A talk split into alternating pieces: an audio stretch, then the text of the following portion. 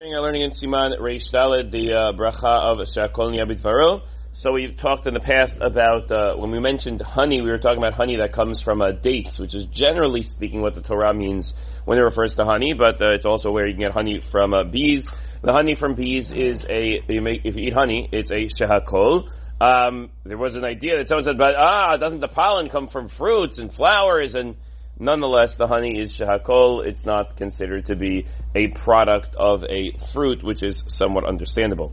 Um, the next uh, topic you discuss here is seaweed. Seaweed, which has increased in popularity recently. So seaweed grows in the ocean. It's connected to the ground, but most of the poskim assume very similar to mushrooms that it's not considered to have yenikami nakarka. It's connected to the ground, but it uh, more or less absorbs from the water. It's more or less exposed to the water, and therefore seaweed is uh, is going to be shakol. Now he doesn't imagine that people would actually eat this, although they can go in Costco and get like just like seaweed packets.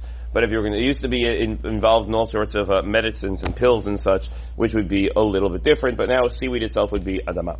I was sorry, would be shakol. Similarly, uh, chewing gum chewing gum is shahakol, we assume, or the Kuyasef assumes that you're chewing it. That's considered to be a masachila. You're chewing it, and you're getting flavor out of it, which means you're swallowing something, right? The, the, that you, you swallow a flavorful something from it. Ah, but the question is, but I'm not swallowing the actual food. I'm swallowing my saliva because the gum stays in my mouth.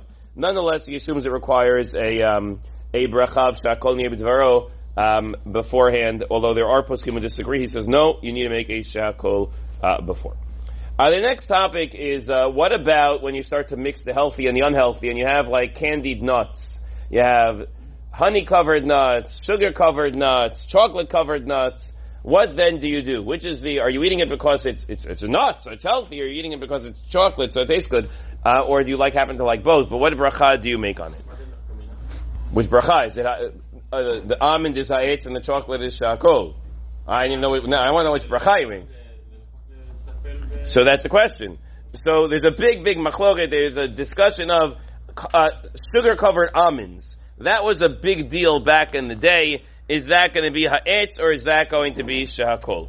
Now he points out here, based on the Or Letzion, that was uh, when there was a little bit of sugar on the almonds. Nowadays, he says, it was from his experience, there's a lot. Nowadays, this is not what the poskim were talking about back in the day. Now he says hasukariya ikar, and it should be a shakol.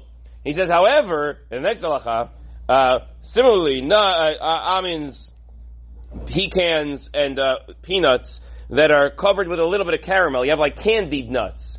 It still looks like uh, it looks like it looks like a pecan, but it's a candied pecan. It's shiny a little bit more because they covered it with something. He says there, clearly the nut is the ikar. There, it's a pecan with a little bit of coating on it, so therefore it's going to be uh, ha'etz. What they were talking about before was it was like a, something thick going on. Something thick around it, which we'll talk about sooner. Chocolate around it, or, or um, raisinets that have chocolate around it. That's already something different. Then we already have to discuss.